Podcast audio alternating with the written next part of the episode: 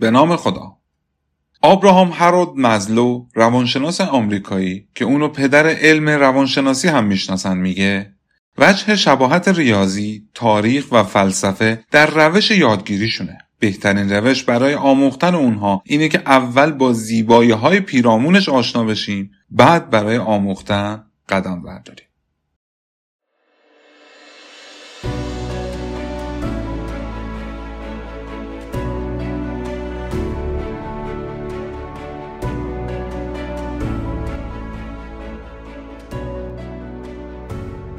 سلام و درود خدمت تمام همراهان پادکست تاریخ از بیخ. امروز 13 آذر ماه سال 1402 هستش که به لطف خدا تونستیم یک بار دیگه در کنار هم جمع بشیم. همونطوری که تو قسمت قبل دیدیم، داستان ما رسید به اونجایی که داریوش تونست مقدار کمی از اروپا که اون موقع به عنوان تراکیه میشناختنش رو به امپراتوری خودش اضافه کنه و داشت به یونان نزدیک و نزدیک‌تر می‌شد.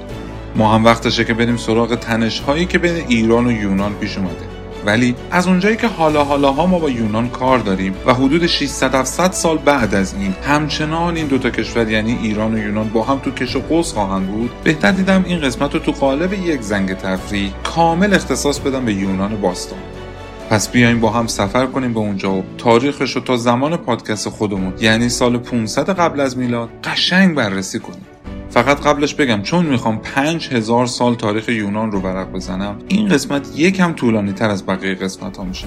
گفتم که قبلش آمادگیشو داشته باشین و اگر لازمه یک برنامه ریزی کنین که تو 2 یا 3 مرحله گوش کنید.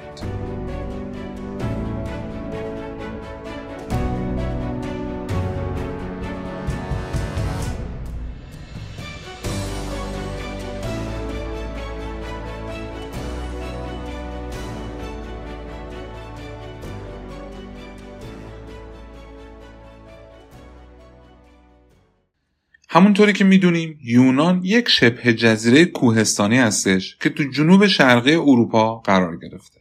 ساحل دریاهای مدیترانه و اژه رو هم در اختیار داره. مردم یونان تو خود شبه جزیره و جزیره‌هایی که دریای اژه رو سنگفرش کردن و سواحل غربی آسیای صغیر یا ترکیه امروزی ساکن بودن و هستن. یونان رو میشه دروازه ورودی اروپا از سمت آسیا دونست. تاریخ پیدایش یونان برمیگرده به 5000 سال قبل از الان، یعنی 2500 سال قبل از داریوش. میشه هم دوره شهر سوخته و تمدن هلتمتی و بقیه تمدن‌هایی که تو ایران حاکم و ساکن بودن که به اون زمان میگفتن عصر مفرق. بیاین قبل از اینکه تاریخ یونان رو شروع کنیم، یه بار این عصرها رو مثل عصر مفرق و آهن و بقیه رو براتون توضیح بدم که میدونم خیلی‌ها مثل خودم قبل از اینکه در موردش مطالعه کنم اسمشو بارها شنیدیم ولی در موردش اطلاعات درستی نداریم. پس یه مرور سریع میتونه به دردمون بخوره.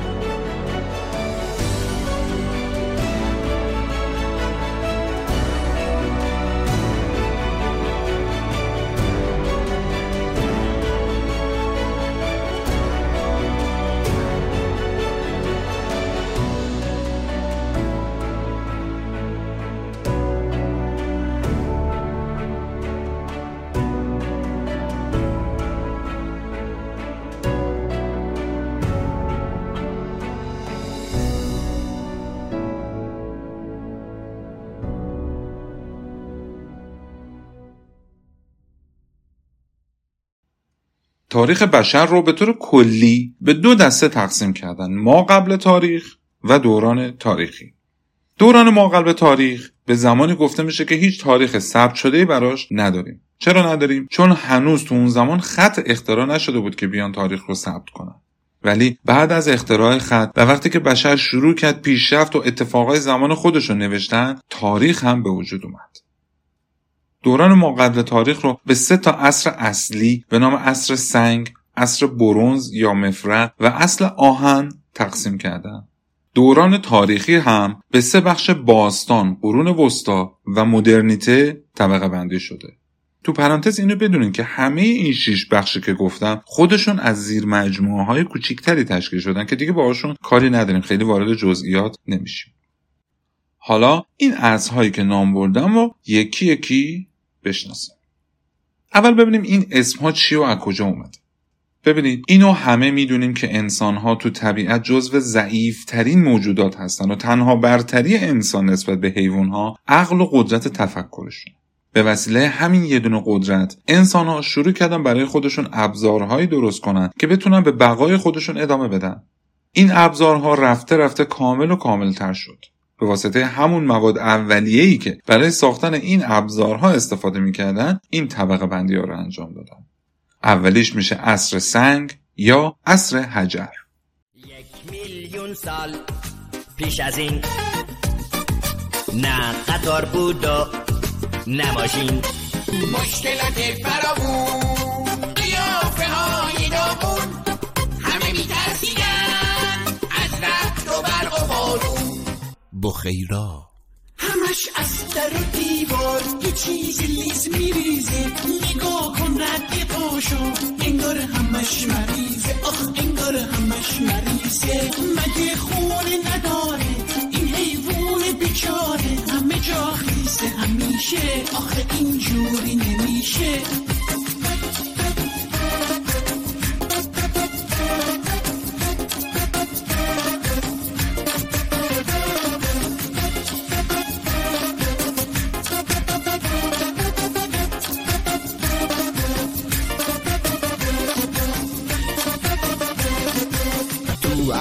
بوق حجر حیوانای در به در همه چیو مو خوردن، تو قارهشون مو بردن، برگ درخت تازه، خرچنگای خوشمزه، قارچ و ساقه درخت، شاخه های سفت و سخت، تو عصر حجر ولی نبوده خبر، ولی از گاز و برق، تلفن، از هدفون و از میکروفون، از تبلت و کامپیوتر، از جنسای گلدن شیفر، وای وای وای چقدر بدبخت بودیم ما، عجب دوزخ بودیم ما، چقدر بدبخت بودیم ما، چقدر جونزخ بودیم ما.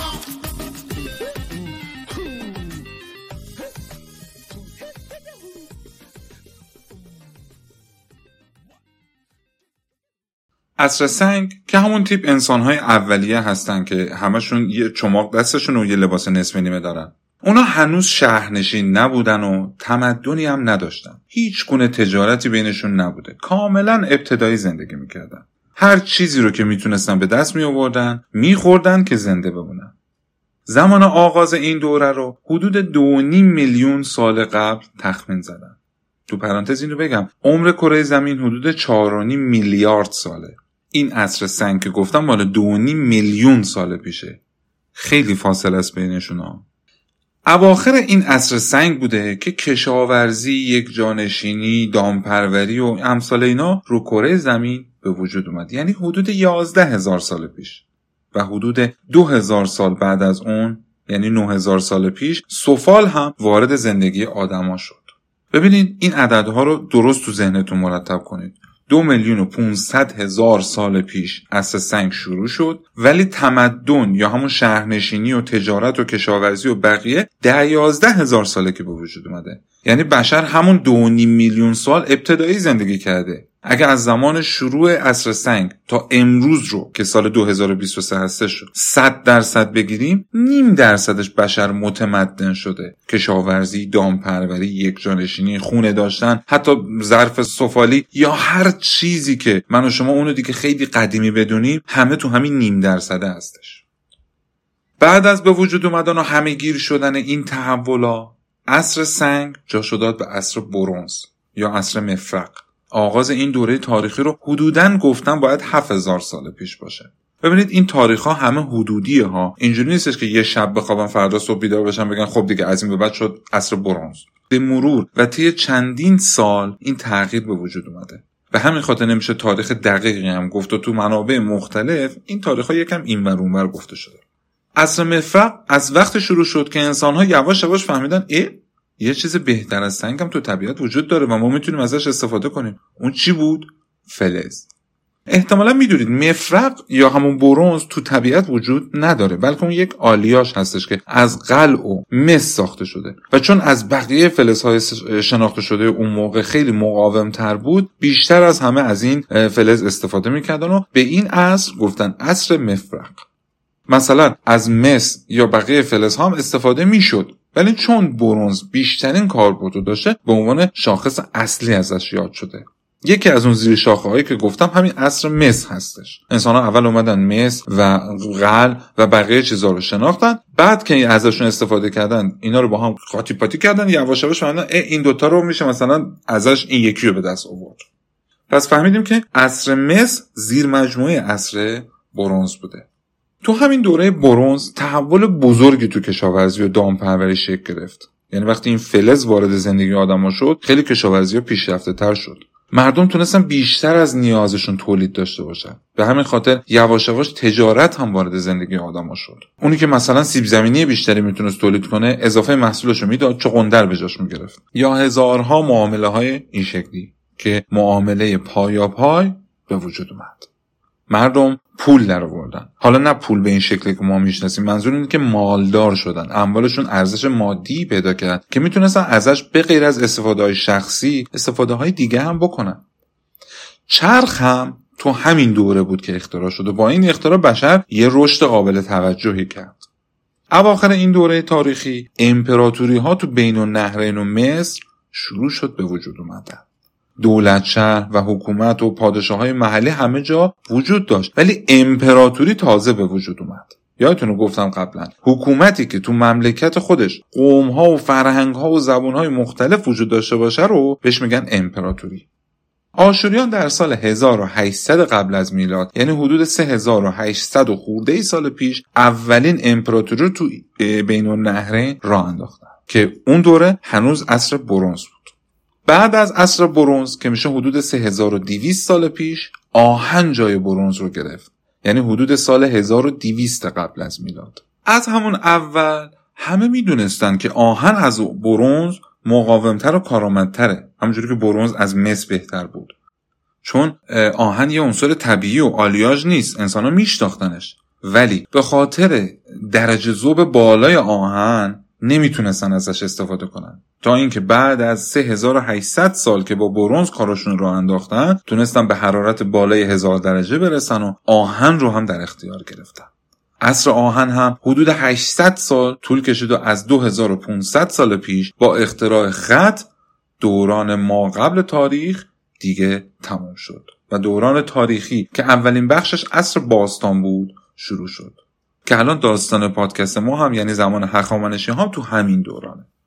این عصر ادامه داشت تا اینکه در سال 500 میلادی قرون وسطا شروع شد و تا سال 1500 میلادی ادامه داشت و بعد از اون هم مدرنیته شروع میشه که تا امروز پای داره.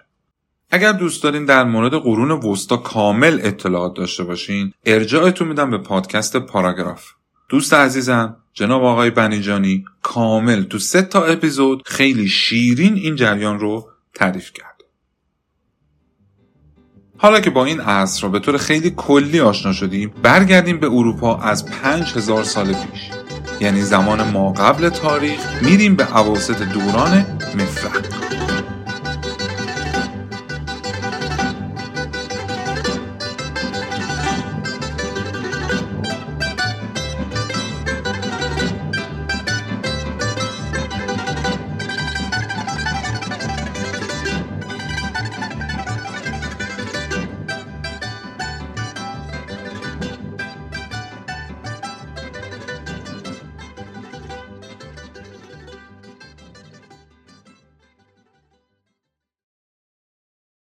اولین تمدن و فرهنگ شناخته شده توی اروپا مینوسی ها بودن که تو جزیره کرت تو جنوب یونان زندگی میکردن. دوره اونا برمیگرده به سالهای 2200 تا 1450 قبل از میلاد، یعنی به مدت 750 سال از 4200 سال پیش تا 3500 سال پیش از الان مینوسی ها تو اروپا ساکن و حاکم بودن. ببینید من چون طبق اسناد دارم پیش میرم مجبورم سالهای میلادی رو هم بگم، مثلا سال فلان قبل از میلاد، ولی برای اینکه تفهیم قضیه راحت تر بشه، بعضی جاها میان فاصله زمانی از امروز که سال 2023 میلادی هستش رو خودم حساب میکنم و میگم. امیدوارم دقت کنید که این عددها با هم قاطی پاتی نشه. اول یه سری اطلاعات کلی از مینوسی ها میگم، بعد با هم میریم تاریخشون رو ورق میزنیم. اینو هم بگم که این اسم این اقوام مینوسی ها بوده، ولی من بهشون میگم کرتی ها، یعنی کسایی که تو جزیره کرت زندگی میکردن. برای این کارم هم دلیل دارم که یکم جلوتر توضیح میدم. از اسناد به دست اومده فهمیدن کرتی ها مهاجرایی بودن که از شبه جزیره اصلی یونان به این جزیره نقل مکان کردن و ساکن شدن و بعد به مرور قدرت پیدا کردن و تونستن به کل منطقه مسلط بشن. تو چند مورد کرتی ها اولین بودن. یکیش استفاده از زیتون بوده، یعنی اونا اولین نفرایی بودن که دیدن این میوه تلخ و چرب و بدمزه خوردنیه. یکی دیگه اهلی کردن بز و گاو بوده. کشتی‌های عظیمی که از پس اون موج‌های بزرگ دریاها و اقیانوس‌ها هم بر بیاد رو اولین بار کرتی‌ها ساختن. این کشتی‌ها با تعداد زیادی پارو حرکت می‌کردن. به واسطه همین اختراع به اونا لقب اولین حاکم دریاها داده شد. اونا با این توانایی که به دست آوردن، یعنی همین کشتیرانی، تونستن صاحب قدرت و ثروت زیادی بشن و در نتیجه به کل منطقه حاکم شدن. اونا معروف بودن به اقوامی که کاخها و بناهای عظیم و باشکوهی داشتن. مثلا تو شهر کنسوس که اصلی ترین شهر جزیره کرت بود، یک کاخ سنگی 5 طبقه با صدها اتاق تو در تو به نام لابیرنت ساخته بودن. تو شهرهای دیگه جزیره هم کاخهای مشابه به کاخ کنسوس ساخته شده بود، ولی این کاخ شاخص‌ترینشون بود. تو این جزیره کرت و بقیه جزیره‌های اطرافش صدها شهر وجود داشته که بین خودشون و همینطور با ایتالیای امروز که اون موقع جزئی از یونان بوده و مصر باستان تجارت داغی داشتن که به واسطه همین تجارت‌ها اونا تو دریانوردی استاد شده بودن. یه نکته خیلی جالب در مورد کرتی‌ها تو پرانتز قابل توجه خانم‌ها، تو این دوران کاملا زنسالاری حاکم بوده، یه چیزی تو مایه‌های الان خودمون. ولی گذشت از شوخی، تو تمام آثار بجامونده ازشون این زنها بودن که همه کارهای مهم رو انجام میدادن. حتی خدایانشون هم همه زن بودن. از مجسمه ها و شمایل پیدا شده از اون دوران اینا رو فهمیدن. در مورد کرتی ها کلی داستان و افسانه وجود داشته که همچنان امروز هم بین مردم یونان این داستان ها گفته میشه و تعریف میشه. تا سالها همه این داستانها و اون کاخها و بقیه چیزهایی که مربوط به کرتیها بوده رو افسانه و خیالی و به عنوان قصه های کهن میدونستن و قبول نداشتن که واقعا چنین افرادی سالهای خیلی دور تو یونان داشتن زندگی میکردن. ولی تو عصر مدرن در سال 1900 میلادی یک باستانشناس بریتانیایی بعد از حفاری تو محل افسانه‌ای کنسوس بقایای یک کاخ و تمدنی رو پیدا میکنه. وقتی این کاخ رو با تمام اسناد نقاشی و حکاکی شده روی در و دیوارش بررسی میکنن، میبینن که تو خیلی موارد با داستانهایی که از شاه مینوس افسانه‌ای شنیدن مطابقت داره. خلاصه بعد از همه این بررسی ها متقاعد میشن که این همون کاخ لابیرنت افسانه‌ایه و کل این جریانات واقعیت داشته. تو همین زمان بود که اون باستانشناس بریتانیایی نام مردم اون دوره رو به خاطر اسم شاهشون که شاه مینوس بوده مینوسی ها گذاشت و به همه گفت که مینوسی ها یا به قول پادکست ما کرتی ها و تمام قصه هاشون واقعیت داشته. البته این هم باید بدونیم که به خاطر اینکه هزاران سال از این داستان ها گذشته و دهان به دهان چرخیده، مطمئنا کلی حاشیه و خرافات و قلو و افسانه هم قاطیش شده. از بین تمام اون قصه ها و اسطوره هایی که در مورد کرتی ها وجود داشته، معروف ترینش قصه تسئوس و شاه مینوس بود. اون زمان مرکز حکومت یونان همین جزیره کرت بود که مهمترین شهر جزیره هم شهر کنوسوس بود. حتی آتن هم که همیشه مهمترین شهر یونان محسوب می شده، تو اون دوره زیر سلطه کنوسوس و شاه مینوس بود. حالا به نظرم برای اینکه یکم حال و هوای پادکستمون رو تغییر بدیم، بریم و این داستان رو که مهمترین داستان یونان قبل از باستان بوده رو با هم بشنویم. بدک نیست. فقط قبل از اینکه وارد داستان بشیم، اینو بدونیم که در مورد تسئوس خیلی از شاعرها، نمایشنامه نویس‌ها و داستان نویس‌های یونانی مطالب نوشتن، ولی این داستانی که دارم تعریف می‌کنم چیزی هستش که آپولودوروس در سال 150 قبل از میلاد تو کتاب خودش نوشته. من از همسرم تقاضا کردم به خاطر اینکه کلام و قلمش تو تعریف داستان از من خیلی شیرین تره، زحمت نوشتن و خوانش این قصه رو برامون بکشه.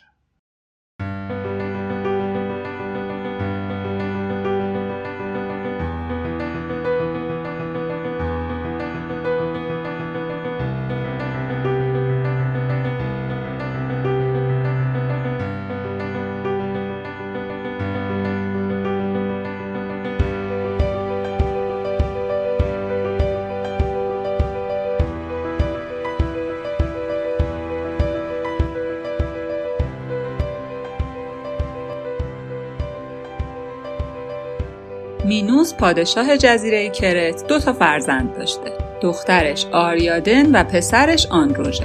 آندروژه که ورزشکار خیلی ماهری بوده تصمیم میگیره که بره و تو مسابقه قهرمانای شهر آتن شرکت کنه و شایستگی خودش رو ثابت کنه. این کارو هم میکنه، موفقم میشه، اما آتنیا که اصلاً انتظار همچین شکستی رو نداشتن و شرمشون شده بود نامردی میکنن و شاهزاده کرت رو به قتل میرسونن.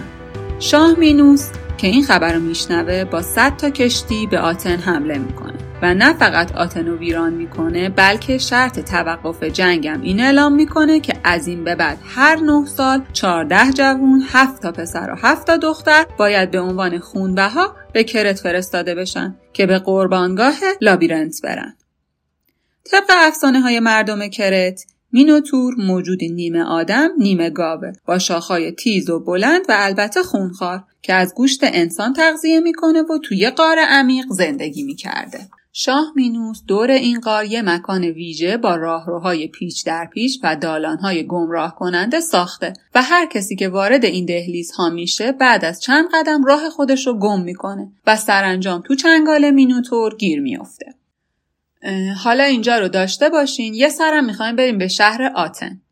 شهر آتن یه پهلوون بزرگ داشت به اسم تسئوس که تو کارنامهش پر بود از موفقیت تو جنگ ها. اون به حدی کارای بزرگ کرده بود که تو شهر آتن یه ضرب‌المثلی باب بود که میگفتن هیچ کاری به سرانجام نمیرسه مگه اینکه تسئوس اونو انجام بده. البته اون کسی نبود جز پسر پادشاه یونان اژئوس. وقتی همسر اژئوس باردار بود، اونا تو جنوب یونان بودن. شاه اژئوس قبل از به دنیا اومدن کودک باید به آتن برمیگشت، اما به همسرش گفت که من توی یه گودال شمشیر و یه جفت کفش گذاشتم و روی اونای هم یه سنگ قرار دادم. اگه فرزندم پسر بود، وقتی به اندازه نیرومند شد که تونست سنگو بلند کنه و شمشیر رو برداره، اونو به نزد من بفرست. از قضا نوزاد پسر بود و روز به روز قوی‌تر از همسالهای خودش میشد. یه روز مادرش اونو سراغ گودال فرستاد و تسئوس هم به راحتی سنگو برداشت. مادر بهش گفتش که حالا زمان اون رسیده که به جستجوی پدرت بری و خواست که با کشتی اونو به آتن بفرسته. اما تسئوس که خیلی جنگاور و شجاع بود این کارو کسر شأن میدونست و معتقد بود سفر دریایی بی خطره و اون که میخواد مثل هرکول پهلوان نامداری بشه حتما باید از راه خشکی بره تا حسابی با تجربه بشه. سفر خشکی هم طولانی بود هم پرماجرا، چون تو اون زمان راهها تحت تسلط راهزنا بودن. خلاصه توی این راه دراز تسئوس هر راهزنی که سر راهش قرار گرفت و کشت و یه ایده جالب و ساده هم داشت، یعنی با اون فرد همونطوری رفتار میکرد که اون با دیگران رفتار کرده بود. مثلا با یکیشون که اسرا رو مجبور میکرد پاهاشو بشورن بعد تو همون حالت به دریا پرتابشون میکرد، همین کارو کرد، از بلندی به پایین انداختش. یا یکی دیگر رو که دشمناشو به درخت خم کرده میبست و بعد درختو رها میکرد، به همین صورت کشت. اینو هم میدونیم که شاه اژئوس از اینکه پسرش به سمت آتن راه افتاده بیخبره. از این طرف هم تسئوس تو این مسیر انقدر محبوب و مشهور شده که آوازش از خودش زودتر به آتن رسید و به محض رسیدن به ضیافت پادشاه دعوت شد. البته حقیقت این بود که پادشاه از محبوبیت تسئوس ترسیده بود و فکر میکرد مردم ممکنه اونو به پادشاهی برسونن. برای همین اونو دعوت کرده بود که بهش سم بده و در واقع از شرش خلاص بشه. توی ضیافت وقتی تسئوس جام شرابو بالا گرفت تا سر بکشه، شمشیرشو، همونی که زیر سنگ بود، اونو از غلاف در آورد که خودشو به پدرش بشناسونه. اینجا بود که پادشاه سریع پسرشو از روی اون شناخت، جام و شکست و بعدم رو به تمام مردم سرزمینش خبر داد که تسئوس فرزندشه و از این به بعد وارث تاج و تختش. اینجا دوباره میخوایم برگردیم سمت کرت. اون 14 تا اسیر رو که یادتون هست، یه مدت بعد از پیدا شدن تسئوس سومین بار بود که باید این اسرا به کرت میرفتن. تسئوس با اصرار از پدرش خواست که همراه قربانیا به جزیره کرت بره. نقشش هم این بود که به جنگ مینوتور بره و با کشتن هیولا به این داستان پایان بده. شاه اژئوس هم بعد از شنیدن این موضوع به اکراه با نظرش موافقت کرد. رسم این بود که بر فراز کشتی که اسرا رو می‌برد به علامت سوگواری همیشه بادبانای سیاه برافراشته می‌کردن. تسئوس با پدرش قرار گذاشت که موقع برگشت اگه بادبانها همچنان سیاه بودند بدونه که خب اون به هدفش نرسیده و کشته شده، اما اگه سفید بودند بفهمه که پیروز شده و زودتر خیالش راحت بشه. وقتی اسیرا به جزیره رسیدن یه جشن بزرگ مقابل اون لابیرنت ترتیب داده شده بود. 14 تا قربانی رو تو قفس کردن و مردم اطراف اونا پایکوبی میکردن. آریادن دختر شاه مینوس تسئوس رو میبینه و میشناسه و تصمیم میگیره بهش کمک کنه. بعضیا میگن عاشق تسئوس شده بوده، بعضیا هم میگن نه، به خاطر نفرتی که از این کارهای پدرش داشته تصمیم به کمک میگیره. خلاصه یواشکی خودش رو به تسئوس میرسونه و یه خنجر و یه گلوله نخ به اون میده. بهش میگه از همون لحظه ورودت به لابیرنت این نخو باز کن تا راه رفته رو گم نکنی و مینوتور رو هم با این خنجر زهرآلود بکش. بعد مسیر رو دوباره برگرد جایی که من و همراهات منتظرتیم. بعد از اینجا با هم دیگه فرار میکنیم. صبح روز بعد از گروه قربانی ها اولین کسی که شروع میکنه به داخل شدن در لابیرنت تسئوس بوده. یه دست خنجر، یه دست دیگه گلوله نخ پیش میرفته. همینطوری که داشته به مرکز نزدیک میشده میبینه که هیولا جلوش ظاهر میشه. تسئوس هم دلاور بوده، هم میدونسته که اگه تعلل کنه کارش تمومه، برای همین به سرعت به مینوتور حمله میکنه. هیولا هم که همیشه قربانیهای وحشت زده و بی سلاح مقابل خودش دیده بوده حسابی غافلگیر میشه و وقتی به خودش میاد که پیکرش پر از ضربه های زهرآگین خنجر شده بوده. تسئوس هیولای غرق به خون رو رها میکنه و از طریق نخ به سرعت دوباره به ورودی میرسه. آریادن که صدای شادی آتنیا رو میشنوه به سرعت در رو باز میکنه و همه با هم به سوی کشتی حرکت میکنن. افسوس که تسئوس از فرط خوشحالی قرار خودش رو با پادشاه از یاد میبره و یادش میره که باید بادبانها رو تعویض کنه. کشتی با همون بادبانای سیاه به آتن نزدیک میشه. شاه اژئوس که بیقرار و چشم به راهه رو پشت بوم قصر منتظر کشتی با بادبانهای سفید نشسته. وقتی بادبانها رو دوباره سیاه میبینه به گمون اینکه این بار علاوه بر جوونها فرزندش هم قربانی شده از فرط ناراحتی خودش رو به امواج آبهای زیر قصر میندازه و از این به بعد این دریا به نام دریای اژه معروف میشه. با مرگ پدر تسئوس به پادشاهی آتن رسید. اون به مردم اعلام کرد که نمیخواد فرمان روایی کنه و بعدش هم یه دولت مردمی تشکیل داد و تنها مقامی هم که برای خودش نگه داشت مقام فرماندهی کل نیروهای ارتش بود. به همین دلیل هم بود که آتن یکی از آبادترین و شادترین شهرهای زمان خودش شد.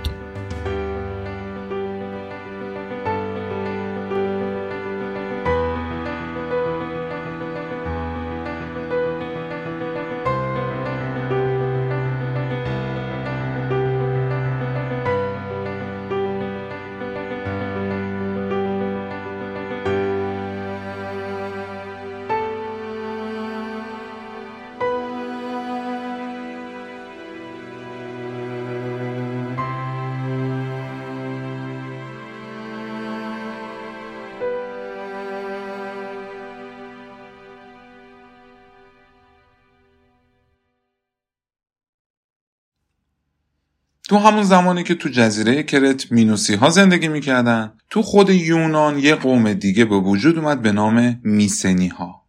یه خورده این دوتا اسم شبیه هم هست، ممکنه قاطی بشه. اول مینوسی ها بودن، بعد میسنی ها پیدا شدن. اونجا که گفتم بعداً توضیح میدم که چرا به مینوسی ها گفتم کرتی ها، دلیلش اینجاست، برای اینکه این دوتا اسم قاطی پاتی نشه این ترفند رو زدن. این که گفتم تو خود یونان میسنی ها بودن، منظور اینه که یونان یه شبه جزیره بزرگه که دور و برش پر از جزیره‌های کوچیک. کرت هم که مینوسی ها توش ساکن بودند یکی از همین جزیره‌های اطراف یونان محسوب میشه، ولی میسنی ها تو خود شبه جزیره اصلی یونان ساکن بودن. یه عکس از شهرهای یونان باستان هست که تو صفحه اینستاگرام میتونید ببینیدش. تو اون عکس جزیره کرت و شهر کنسوس که محل زندگی کرتی ها بوده و شهر میسنه که محل زندگی میسنی ها بوده و اینا همه مشخصه. آتن هم جزو همین شهرهای میسنی بوده. در مورد پیدایش میسنی ها هومر تو کتابش گفته از سالهای خیلی دور یک سری اقوام هند و اروپایی از سمت شمال مهاجرت کردن به سمت یونان، یعنی دورو برای همون موقع‌هایی که آریایی ها اومدن به سمت ایران. هومر ادامه میده که این اقوام به آخئی ها معروف بودن و وقتی وارد یونان شدن با بومی های یونان ازدواج کردن. بچه ها و نواده هایی که از این ازدواج ها به دنیا اومدن میسنی ها رو تشکیل دادن. شهرها و کاخهای میسنی ها به خاطر حمله ها و هجوم های متعددی که اقوام و مردم بومی دیگه بهشون میکردن عموما داخل دژ ساخته میشده که همه دیوارهای خیلی بلندی داشت، ولی کاخ و شهرهای کرت بدون دژ و قلعه ساخته شده بود و این نشون میده که جزیره کرت از آتن و میسن امنیت بیشتری داشته. تا سالها میسنی ها زیر سلطه کرتی ها بودن و آداب و رسوم و سبک زندگی و طرز لباس پوشیدن و همه اینا طبق سلیقه کرتی ها بود. زبان و گویش همشون هم یکی بود. اونا به زبانی صحبت میکردن که اونو ریشه لاتین امروزی میدونن و زبان مردم امروز یونان برگرفته شده از همون زبان مینوسی میسنی ها هستش. میسنی ها یواش یواش به واسطه همون هجوم ها و جنگ های متعددی که گفتم با نظمتر و جنگجوتر از کرتی ها شدن، ولی هیچ وقت توان مقابله با ناوگان قدرتمند دریایی کرت رو تو خودشون نمیدیدن و این یک آتش زیر خاکستر بود. میسنی ها همیشه منتظر یه فرصت بودن. یکی از بزرگترین تفاوت میسنی ها با کرتی ها تو این بود که میسنی ها بیشتر به جای اینکه به فکر تجارت و کسب و کار درست درمون باشن مدام به شهرهای اطراف که ضعیفتر بودن حمله میکردن و از راه دزدی و غارت و دزد دریایی و اینجور داستان ها امور خودشون رو میگذروندن، ولی بازم بگم هیچ وقت جرأت حمله کردن به کرت رو نداشتن. البته این سبک زندگی اون افرادی بودن که داخل شبه جزیره خود یونان زندگی میکردن. اونایی که تو کرت بودن متمدن تر بودن، ولی این شهرهایی که تو خود شبه جزیره یونان بود یکم سطحشون پایین تر بود و مدام این به اون حمله میکرد اون به این حمله میکرد و خیلی دزد دریایی و این چیزا هم باب بوده بینشون.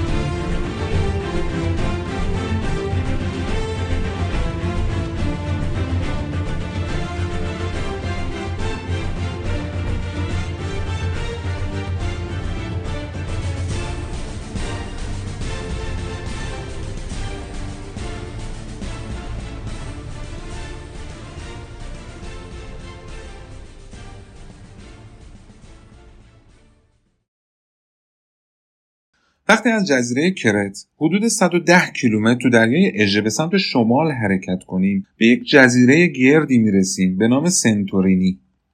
الان اگر این تورهای گردشگری یونان رو ببینید این جزیره سنتورینی رو بهشت روی زمین معرفی میکنن. یه جزیره فوق‌العاده زیباست.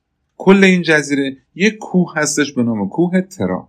طبق اسناد موجود میدونیم که در سال 1610 قبل از میلاد آتشفشان این کوه بعد از هزاران سال سکوت فوران میکنه. به خاطر همین فوران آتشفشان بوده که الان این جزیره به عنوان یکی از قشنگترین مناطق کره زمین شناخته شده. همیشه هر جایی که آتشفشان فوران کرده بعد از سالها به خاطر حاصلخیزی خیلی زیاد مواد معدنی که از آتشفشان بیرون اومده، اون منطقه خیلی خیلی سرسبز و قشنگ میشه. زمین شناسا و پژوهشگرا و دانشمندا میگن وقتی این آتشفشان فوران کرده صدای انفجارش از تمام مدیترانه باید شنیده شده باشه. میگن موج انفجارش تمام سازه‌ها و خونه‌های تا شعاع 150-200 کیلومتری رو خراب کرده. دانشمندان معتقدن در اثر این تکون خوردن کوه موج عظیم سونامی راه افتاده. ارتفاع موج آب بعد از این بلای طبیعی بین 60 تا 100 متر تخمین زده شده که با سرعت 160 کیلومتر بر ساعت به سمت کرت و بقیه جزیره‌ها راه افتاده. از اونجایی که تو اون زمان کرت مهمترین و نزدیکترین آبادی به کوه ترا بوده، بیشترین آسیب رو هم خورد. تازه اکثر شهرها و خونه‌های کرت تو قسمت شمالی جزیره بودن. دیگه تصور این که چه بلایی سرشون اومده با خودتون. فوران آتشفشان ترا رو بدترین و سنگین‌ترین فاجعه طبیعی ثبت شده در طول تاریخ بشریت میدونن. این بلا که دیگه توانی برای کرتی‌ها باقی نذاشته بود، میسنی‌هایی که منتظر فرصت بودن رو بیدار کرد. اونا بعد از آتشفشان دومین بلایی بود که سر کرتی‌ها نازل شدن و کلاً از بین بردنشون و پرونده مینوسی‌ها برای همیشه بسته شد. فرماندهی یونان و کل جزایر اژه‌ای افتاد دست میسنی‌ها، ولی راه و روش این حاکم جدید با قبلی‌ها کاملاً فرق می‌کرد. میسنی‌ها همچنان همون روش دزدی و غارت رو به جای تجارت سرمشق خودشون قرار داده بودن، اما این دفعه تو اشل خیلی بزرگتر. اونا حتی به آبادی‌های آناتولی یا آسیای صغیر که بعدها به عنوان حکومت لیدیه ما میشناسیمش، به اونجا هم حتی رسیدن و به اونا هم رحم نکردن. تا 300-400 سال بعد همچنان همه شهرها و آبادی‌های اطراف رو مورد عنایت قرار میدادن. تو ساحل غربی آناتولی، یعنی وقتی از سمت یونان میخواین وارد ترکیه بشین، اولین شهر مهمی که تو اون زمان قرار داشت شهر تروا بود. در سال 1200 قبل از میلاد میسنی‌ها به تروا حمله میکنن، ولی با دیوارهای بلند شهر مواجه میشن و نمیتونن وارد شهر بشن. میسنی‌ها تروا رو محاصره میکنن و بعد از 10 سال محاصره بالاخره موفق میشن وارد شهر بشن و تروا رو به آتیش میکشن. تاریخ شناسا شهر تروا رو یکی از مهمترین شهرهای اون زمان از نظر سیاسی و اقتصادی میدونستن. اول اینکه اسنادی پیدا شده که نشون میده کرتی‌ها یا همون مینوسی‌ها، یعنی اون یونانی قبلی‌ها، با تروا داد و ستدهای زیادی داشتن، و دوم هم این که پادشاه‌های تمام شهرهای میسنی برای مقابله با تروا بسیج شده بودن و یک ارتش خیلی بزرگ و عظیمی رو راه انداخته بودن. این تنها باری بوده که پادشاه‌های میسنی برای یک تلاش مشترک متحد شده بودن. میگن دلیل این جنگ دزدیده شدن ملکه یونان به دست شاهزاده تروا بوده. در مورد این جنگ قصه ها و داستان های زیادی گفته شده که معروف ترینش همون داستان ایلیاد هستش که هومر تعریف کرده. اگر دوست دارید این داستان رو بشنوید، توصیه میکنم به پادکست اکوکست که قبلا معرفیش کرده بودم یه سر بزنید و بین داستان های شیرینش داستان ایلیاد و جنگ تروا رو گوش کنید. این جنگ به واسطه همین اشعار و داستانها به نماد اتحاد و غرور فرهنگی یونان باستان تبدیل شد.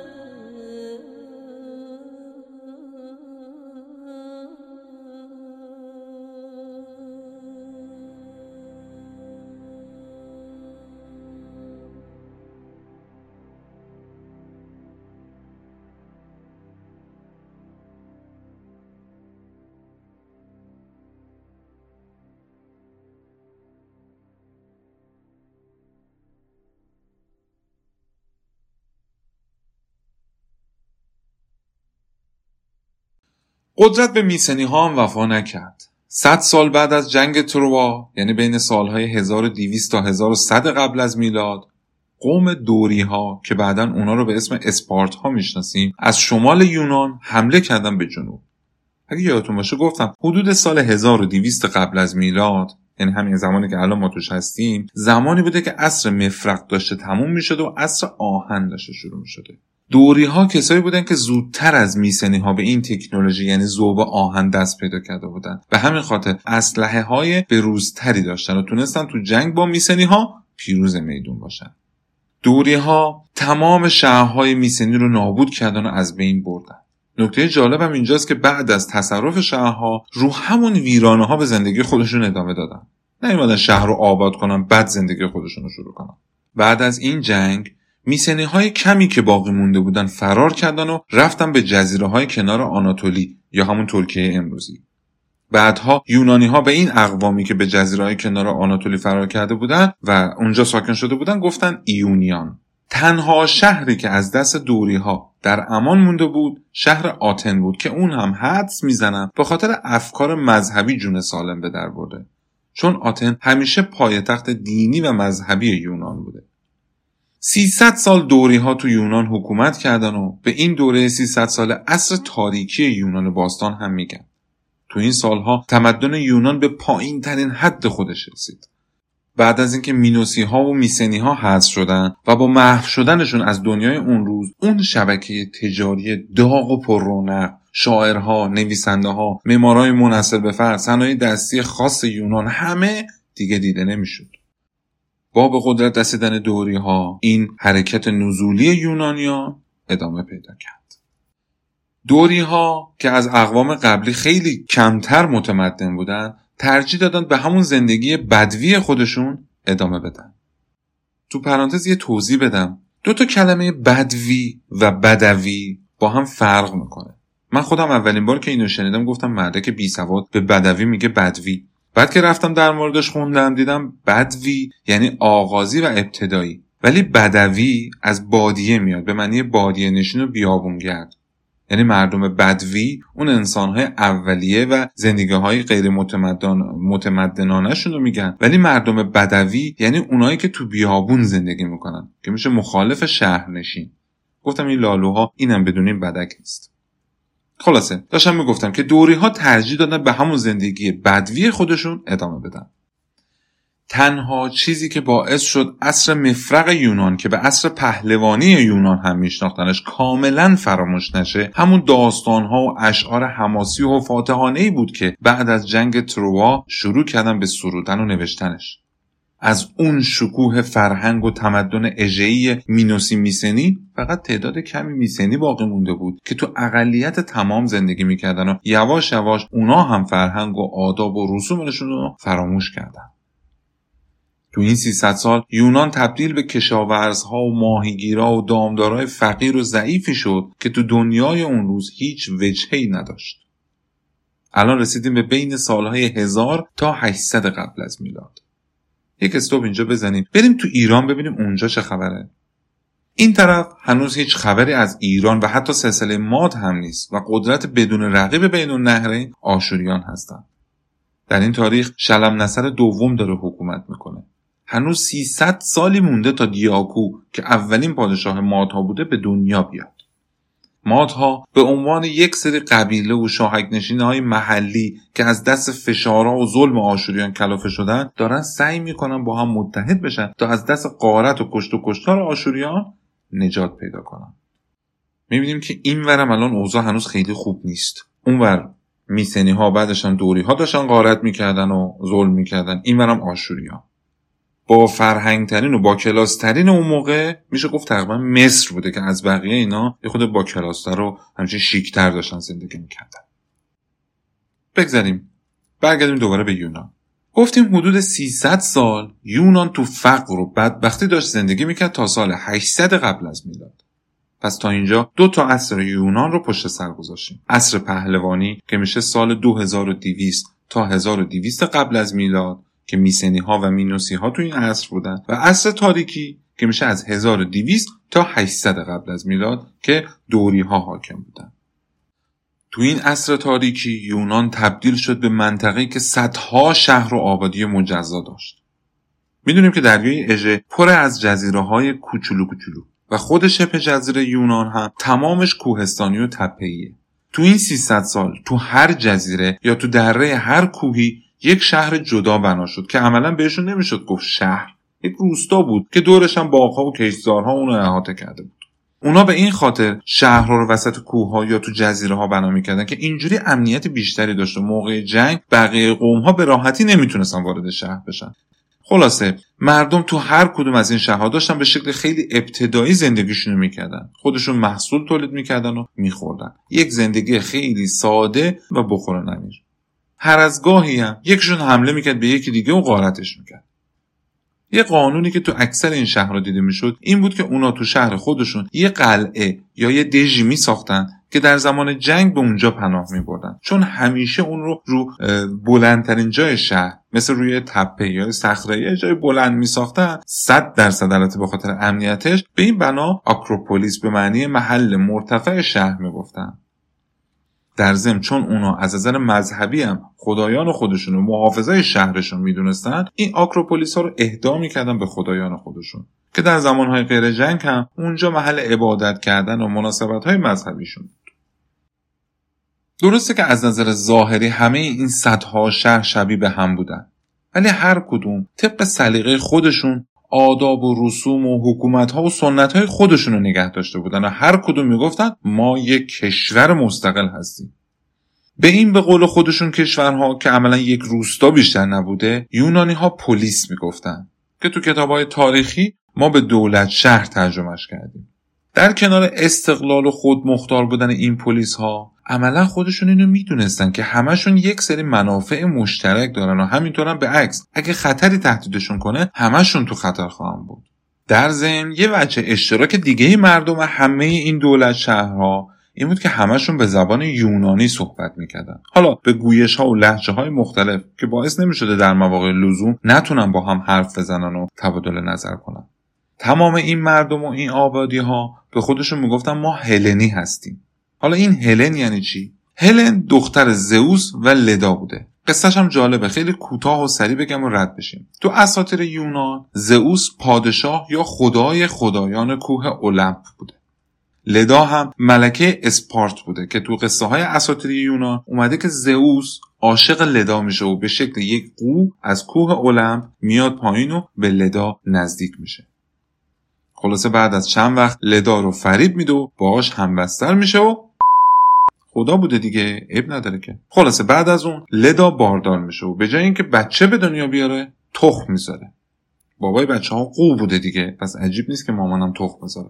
هلن یکی از بچه هایی بوده که از اون تخم ها سر در میاره و اون رو زیباترین زن عالم میدونستن.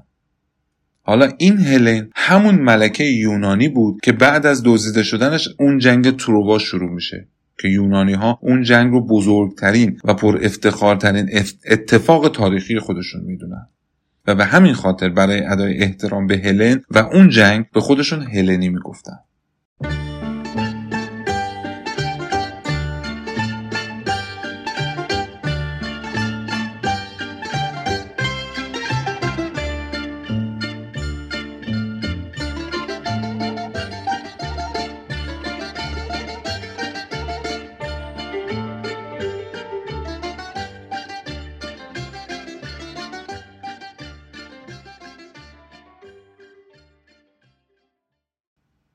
همونطوری که گفتم این هلنی ها همه به زبان یونانی صحبت میکردن و به کسایی که زبانشون غیر از زبان یونانی بوده بربر میگفتن.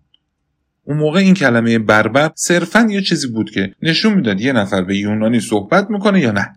بعدها و بیشتر هم به واسطه نفرتی که از ایرانی ها داشتن به خصوص، این کلمه بار منفی به خودش گرفت و یک توهین تلقی شد. به جز زبان چیز دیگه‌ای که باعث می‌شد یونانی‌ها اتحاد خودشون رو فراموش نکنن همون داستانای اساطیریشون بود. همون داستانایی که مربوط به عصر پهلوانی میشد، همون جنگ تروآ و جنگ تسئوس و بقیه. با اینکه این شهرها و قومای کوچیک مدام با هم تو جنگ و دعوا بودن، ولی همیشه به یاد داشتن که یه روزی همه با هم متحد بودن و یکی از بزرگترین افتخارهای تاریخیشون که پس گرفتن هلن بوده رو رقم زدن. بعد از این دو مورد که گفتم، یه چیز مهم مشترک دیگه بین هلنی‌ها عقاید مذهبی و خداهایی بود که همشون میپرستیدن، مثل زئوس، آپولون، پوزیدون، آفرودیت، آتنا و بقیه. اونا اعتقاد داشتن همه این خدایان تو کوه اولمپ که بلندترین نقطه یونان هم محسوب میشه دارن زندگی میکنن. تو اواخر سال 800 قبل از میلاد یواش یواش معبدهای یونانی رونق پیدا کردن و مردم یونان هم برای امور مختلف میرفتن سراغ معبدها. مثلا اونا میرفتن معبد دلفی که به آپولون تعلق داشت برای پیشگویی. خب مجانی که نمیشده، باید به معبدها هزینه پرداخت میکردن. تازه چون از نظر امنیت هیچ جایی مثل معبدها نبود، معبدها چون جای مقدسی بود کسی جرئت نمیکرد بهشون دست برد بزنه. در نتیجه هر کی هر چیز با ارزشی هم که داشت میرفت میسپرد به معبد. به جز اینا هم همینجوری، حالا نذر بوده یا هر چیز دیگه، مردم و پادشاها هم هر از گاهی یه چیز با ارزشی هدیه میکردن به معبدها. خلاصه معبدها همینجور ثروتمندتر از دیروز میشدن. در نتیجه این رشد معابد دوباره تجارت، کشاورزی، هنر، معماری و بقیه موارد هم تو یونان جون گرفت. از بین تمام دولت شهرهای یونان، آتن، تب، کورنت، اسپارت که تو شبه جزیره اصلی یونان بودن و میلتوس که تو ایونیه تو ساحل آسیای صغیر بود، از همه بیشتر رشد کردن و شاخص‌تر شدن. موقعیت تک تک این شهرها رو میتونید تو صفحه اینستاگرام پادکست ببینید. خلاصه این که یونان داشت رشد میکرد و تو این رشد خیلی از فرهنگ مصر و بین‌النهرین هم کپی برداری میکردن. مردم همونطوری که قبلا گفتم مراسم مذهبی خودشونو تو معبدها برگزار میکردن. یکی از این مراسم دینی جشنی بود به مناسبت عید به پا میشد. یه بخش خیلی مهم این جشن‌ها مسابقات ورزشی بود. هر پلیس برای خودش جداگونه جشن و مراسم مذهبی و مسابقات ورزشی داشت، ولی مشهورترین و باشکوه‌ترین عیدها عیدی بود که در آتن برگزار میشد و به زئوس تعلق داشت. توی اون عید همه مراسم من جمله مسابقات ورزشی هم انجام میشد. دولت شهرهای مختلف به جز جشنهای خودشون تو این جشن هم شرکت میکردن. اسم این مسابقه‌های ورزشی که تو آتن برگزار می‌شد از بقیه مسابقه‌ها بزرگتر بود رو المپیک گذاشتن و اولین بار به طور رسمی در سال 776 قبل از میلاد برگزار شد. شرکت کننده ها اولا میبایست فقط مرد باشن و دوما هم آزاد متولد شده باشن، یعنی زنها و اونایی که حتی زمان تولدشون برده بودن حق شرکت در مسابقه رو نداشتن. بعدم برای زنها ولی فقط زنهای مجرد هم به صورت جداگانه مراسم مسابقه برگزار کردن. اگر یک زنی مجرد نبوده و توی این مسابقات شرکت میکرد جوابش فقط اعدام بود. تازه بین مردها هم اونایی که انقدر ثروت و وقت داشتن که میتونستن برای تمرین و آماده شدن هزینه کنن و وقت بذارن اجازه شرکت کردن تو مسابقه رو داشتن. اول این مسابقه ها فقط پیاده روی و دوندگی بود، ولی به مرور سوارکاری، عرابه‌رانی، کشتی، پرش، قایقرانی و مشت زنی هم بهش اضافه شد و انقدر پیش رفت تا به این چیزی که ما امروز میبینیم رسید. تو پرانتز اینو بگم که عرابه‌رانی مهیج‌ترین و پرطرفدارترین رشته تو المپیک اون روزگار بود، چون خطرناک‌ترین رشته هم به حساب میومد. بعضی وقتا عرابه‌های تو مسابقه شرکت میکردن که با 44 تا اسب کشیده میشد. اون موقع هر شرکت کننده‌ای به شکل انفرادی تو مسابقه شرکت میکرد و کسی نماینده شهر یا کشور خاصی نبود. نکته جالب این مسابقه هم این بود که همه میبایست کاملا لخت شرکت کنند. مثلا واژه ژیمناستیک تو زبان یونانی یعنی برهنه. در مورد این برهنگی توضیح بدم. یونانی‌ها نه فقط تو این مسابقه، تو خیلی مراسم خودشون اینا لخت میشدن. حرف و حدیث هم زیاده. یکی میگه به خاطر این بوده که وقتی یه نفر لخت میشد و بقیه با دیدن اون تحریک نمیشدن نشونه عزت نفس بوده. یکی دیگه میگه اونا لخت میشدن تا نشون بده از مادیات دنیایی هیچ چیزی با خودشون همراه ندارن. یکی دیگه میگفته لخت شدن انسان ها باعث میشده اونا قدرت جادویی بگیرن و کلی از این قبیل حرفا برای خودشون زدن. حالا یه نکته اینجا هست که تو همون زمان تو ایران و بین‌النهرین لباس خوب و شیک و پر زرق و برق پوشیدن خیلی باب بود. اگه یادتون باشه تو قسمتی که داشتم در مورد کوروش صحبت میکردم کوروش وقتی نوجوان بود مدتی رفت تو معادها پیش پدر بزرگش آستیاگ زندگی کرد و چون معادها چه مردم و چه سرانش همیشه لباسهای فاخر میپوشیدن، کوروش هم این سنت رو با خودش به پارس برد و از اون به بعد پارسی ها هم سر و وضع بهتری گرفتن. ولی خب امروز چون تو همه جای دنیا لخ شدن و برهنگی رو یه کار چیپ میدونن، تبلیغاتی که در مورد اون زمان میشه یه چیز دیگه‌ای رو به ما نشون میده. نمونهش فیلم 300 رو اگر دیده باشین، یونانی‌ها رو با لباس‌های خیلی مجلسی و یا تو جنگ بارزره‌های خیلی حرفه‌ای نشون میده، ولی ایرانی‌ها رو همه رو لخت و وحشی، که این کاملا برعکس اسناد تاریخی هستش. حالا شاید در آینده یه قسمت در مورد همین فیلم 300 بذارم، در موردش صحبت کنم. این فیلم سراسرش دروغ و فقط جنبه تبلیغاتی داره. بگذاریم. در اصل حالا کاری نداریم کدوم یکی از این تفسیرها در مورد برهنگی یونانی‌ها درسته. فقط این که یونانیان لخ شدن بین جمعیت و اصلا عیب و کار غیر اخلاقی نمی‌دونستان و شرکت کننده های المپیک هم همه برهنه بودن. یه تابلوی خیلی معروفه به نام زنان سابینی که الان تو موزه لوور پاریسه. اون هم در مورد یکی از جنگ‌های یونان باستانه و نشون میده که چجوری مردها و زن‌ها تو اون موقع همه برهنه بودن. من خودم از اون تابلو عکس گرفتم به منظوری که بذارم تو صفحه اینستاگرام، بعد از این قسمت شما بتونید ببینیدش. در مورد اون جنگ هم همونجا توضیحاتش رو کامل براتون می‌نویسم. مسابقات المپیک از صبح شروع می‌شد و تا شب هم تموم می‌شد. شب هم برنده ها پیروزمندانه تو صف حرکت میکردن و سرود میخوندن. این نفرات برنده احترامی پیدا میکردن که فقط رهبرای بزرگ نظامی چنین احترامی رو دیده بودن. اونا به واسطه کسب این افتخار به درجه‌ای میرسیدن که انگار از بقیه آدما برتر هستن. اونا تا حد خدایانشون اوج میگرفتن. یواش یواش در کنار این مسابقات ورزشی، رقابت تو شعر و ادبیات و موسیقی و نویسندگی هم برگزار شد و جزو این مسابقه ها شد. رقابت‌های المپیک همچنان هر 4 سال یک بار در کنار بقیه مراسم مذهبی که متعلق به زئوس بود برگزار میشد تا سال 394 میلادی، یعنی به مدت 1170 سال. مسابقات المپیک انقدر برای یونانی ها مهم بود که حتی تو اون زمان 2 تا کشور یا قوم یونانی که با هم تو جنگ و دعوا بودن، جنگ رو نگه می‌داشتن، مسابقه رو انجام میدادن، بعد دوباره جنگ رو ادامه میدادن، تا اینکه در سال 394 میلادی به دست امپراتوری روم این مسابقات منحل شد و دیگه تا سالها برگزار نشد. ولی بعدها دوباره اون رو احیا کردن و این بار دیگه فقط در قالب یه سری مسابقات ورزشی شروع شد. دیگه هم جنبه مذهبی و عید و زئوس همه رفت کنار. حال و اوضاع یونان به همین منوال پیش رفت و روزهای خوش داشت همچنان برمیگشت. حدود 100 سال از دوران تاریکی یونان گذشت تا رسیدیم به سال 700 قبل از میلاد. اقتصاد یونان رشد کرد، وضع مالی مردم خوب شد. تجارت هم مثل سابق داشت رونق پیدا می‌کرد.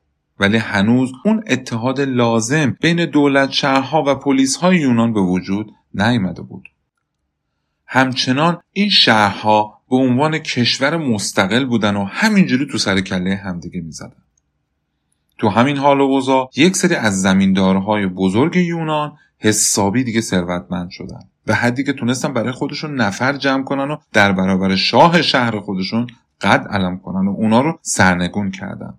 تو خیلی از پلیس ها حکومت افتاد دست گروه‌های اشراف‌زاده و ثروتمندی که تو زبان یونانی بهشون آریستوکرات میگفتن، که از کلمه آریستوی به معنی بهترین مردم گرفته شده. به این نوع حکومت اولیگارشی گفته میشه که در زبان یونانی به معنی حکومت چند نفره هستش. ولی اولیگارشی هم خیلی دوام نداشت. همیشه اختلاف نظر و دعوا بینشون زیاد بود و کار بیخ پیدا میکرد تا به اغتشاش و شورش میرسید. در آخر هم به جایی میرسید که دوباره از بین همون آریستوکرات ها یک نفر رقیب ها رو کنار میزد و قدرت رو به دست میگرفت. به این نوع رهبر جبار یا تایرت میگفتن که امروزه همون دیکتاتور معنی میشه. مردم بیچاره هم برای اینکه از دست شورش ها و شلوغی نجات پیدا کنن و دوباره صلح و آرامش تو شهرشون حاکم بشه، مجبور بودن با به قدرت رسیدن اون جبار موافقت کنن. حالا بعداً، منظورم تو قسمت‌های بعدی، با این جبارها کار داریم. بعضی از این پلیس ها زیر بار اولیگارشی و این جبارها نرفتن و حکومت خودشون حفظ کردن که اسپارت ها هم یکی از اونها بودن. اسپارتا از همون اول از بقیه پلیس‌های یونان خیلی شجاع‌تر و جنگجوتر بودن و با همین خصوصیتشون کسی نتونست حریفشون بشه و پادشاه اونا تونست جایگاه خودشو حفظ کنه. این قضیه انقدر پیش رفت تا در سال 600 قبل از میلاد اسپارت تبدیل به قوی ترین دولت شهر یونان شد. خیلی هم برعکس بقیه شهرها اهل هنر و شعر و شاعری نبودند. کل هنر و اسپارتی ها جنگ کردن بود. در سال 620 قبل از میلاد جبار آتن، همون پادشاه اونجا، فردی بود به نام دراکون. او دید اوضاع آتن و کل یونان اصلا خوب نیست. هر کی هر کاری دلش میخواد داره میکنه. مردم هر پلیس با یک پلیس دیگه به واسطه دشمنی خونی و قبیله‌ای که با هم داشتن به جون هم میافتادن و همدیگه رو میکشتن. یا اینکه یه گروه بلند میشدن میرفتن یه جایی رو غارت میکردن و برمیگشتن. خلاصه یه ولوشویی تو یونان حاکم بود. یه جورایی مردم هنوز کامل از اون حال و هوای 300 سال عصر تاریکی در نیامده بودن، با اینکه 200 سال گذشته بود ازش. این آقای دراکون اومد یه کاری کرد. ایشون یه سری قوانین مکتوب شده وضع کرد و دستور داد اگر کسی از این قانونا سرپیچی کنه حکمش اعدامه. وقتی این قانون‌ها جا افتاد خیلی خوب شد. کلی جلوی قتل و غارت و دزدی گرفته شد. ولی یه ایراد بزرگ هم داشت و اونم این بود که قانون‌های دراکون یه جوره خیلی غیر منطقی سختگیرانه بود. طبقه بندی هم نداشت اصلا. مثلا بین کسی که یه کلم می‌دزدید با کسی که رفته بود یه قبیله رو غارت کرده بود هیچ فرقی نبود. حکم جفتشون اعدام بود. یا اگه یه نفر به شخصی بدهکار بود و تو اون موعد مقرر نمیتونست بدهیشو پرداخت کنه، اون کسی که طلبکار بوده میتونست بدهکارا رو به بردگی ببره. یا امثال اینجور به قول امروزی‌ها باگ تو این قوانین دراکون وجود داشت. حالا این قوانین رو با نقصش نگهش دارید برمیگردید. اگه یادتون باشه تو جریان کروزوس که پادشاه لیدیه بود یه داستانی تعریف کردم براتون که یک فرد به نام سولون آتنی مهمون دربار لیدیه بود. وقتی کروزوس گنجینه خودش رو به سولون نشون داد، ازش پرسید حالا به نظر تو خوشبخت‌تر از منم فردی وجود داره؟ سولون بهش جواب داد همه ثروت تو نشونه خوشبختی تو نیست. عاقبت یک آدم نشون میده که اون فرد خوشبخت بوده یا نه، که کروزوس هم از دست اون حسابی عصبانی شد و از کاخ بیرونش کرد. حالا همین سولون که تو آتن و یونان خیلی مورد علاقه و احترام مردم بود، 30 سال بعد از اینکه دراکون قانونهای خودش رو وضع کرد، اومد این قانونها رو اصلاح کرد. سولون به واسطه عزت و احترامی که بین مردم داشت، به انتخاب مردم سرپرست و مجری کارهای روزمره حکومت شد. اونا یعنی مردم یونان دست به دامن سولون شدن تا یه فکری به حال این قانونها بکنن. از چاله در اومده بودن افتاده بودن تو چاه. سولون هم تو اولین قدم اومد تمام قوانین غیر منطقی دراکون رو لغو کرد. بعد یه مجلسی تشکیل داد و از افراد معتمد دولت شهرها تو اون مجلس استفاده کرد. وظیفه مجلس این بود که قانونها رو تدوین و ویرایش کنن و همینطور هم اونا تو گزینش فرمان رواها باید کمک میکردن. این کار سولون رو پایه حکومت دموکراسی یونان میدونن. جالبه بدونید دموکراسی از 2 کلمه دمو یعنی مردم و کراتوس یعنی حکومت گرفته شده. پس یعنی حکومتی که توی اون مردم حاکم هستن. این مدل حکومت آتنی مدام تغییر کرد تا در سال 508 قبل از میلاد کلاً تو تمام یونان رسمی شد. باز هم مثل همون مسابقه های المپیک بین فقط مردهای آزاد یک رأیگیری برگزار میشد. اونایی که واجد شرایط بودن نظرهای خودشون رو میگفتن، بعد جمع‌بندی میکردن، در آخر تحویل مجلس میدادن تا مجلس روی اون نظر تصمیم بگیره. همین نظام دموکراتیک آتن باعث شد یونان خیلی سریع دوباره از نظر اقتصادی و فرهنگی رشد کنه. الان رسیدیم به سال 500 قبل از میلاد، یعنی حدود 600 سال بعد از تمدن مینوسی و میسنی. یکی از دلایل رشد این دولت شهرهای یونانی این بود که اونا از جانب خارجی‌ها هیچ وقت احساس خطر نمی‌کردن. تو تمام این سالها که اونا داشتن برای خودشون زندگی و رشد می‌کردن، ابرقدرت‌های زمان مثل آشوریان و بابل و مصر چون یونانی‌ها رو یک سری اقوام دورافتاده و کم اهمیت می‌دونستن، هیچ وقت هوس نکردن سراغ اونا برن. چون نه خطری داشتن و نه ارزشی داشت که این همه راهو برن برای کشورگشایی.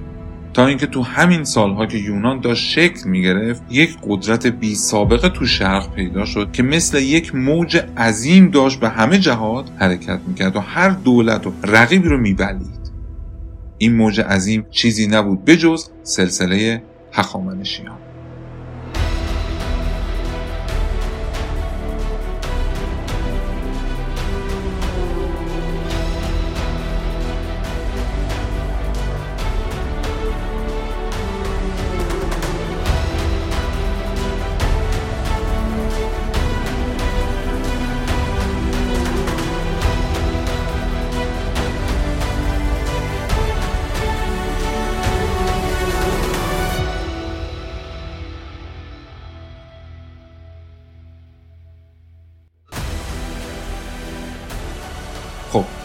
حالا نزدیک شدیم به سال 500 قبل از میلاد و زمان اوج قدرت داریوش هخامنشی. از اینجا به بعد رو دوباره برمیگردیم به داستان خودمون، یعنی تاریخ ایران. موازی با تاریخ ایران، تاریخ یونان رو هم ورق خواهیم زد. پس تو قسمت بعد میخوایم با هم تنش‌ها و کشمکش‌های بین این دوتا قدرت رد اول اون زمان رو تحت عنوان جنگ‌های ایران و یونان بررسی کنیم. باز هم از همگی به خاطر این همه همراهی و همدلی صمیمانه‌ای که با من داشتین تشکر ویژه میکنم. امیدوارم همیشه بتونم رضایت شما رو نگه دارم. راستی آخر کار اینو هم بگم که در کنار پادکست کانال یوتیوب تاریخ از بیخ رو هم دارم راه اندازی میکنم. البته هنوز راه نیفتاده، دارم کاراشو میکنم. هر وقت راه افتاد کامل اطلاع رسانی میکنم. اونجا تصمیم دارم خلاصه قسمت‌های پادکست رو تو 7-10 دقیقه به صورت انیمیشن براتون بگم که هم میدونم تفهیمش بهتره و همینطور برای اینکه یادمون نره همیشه یه چیز خوب و کوتاه دم دستمون داریم. خلاصه من اینو وظیفه خودم میدونم که نذارم تاریخ درخشان کشورمون فراموش بشه و از همه شما انتظار دارم تو این راه کمکم کنید که خیلی خیلی به این کمک نیاز دارم. به امید روزهای بهتر از دیروز شاد و سلامت باشید.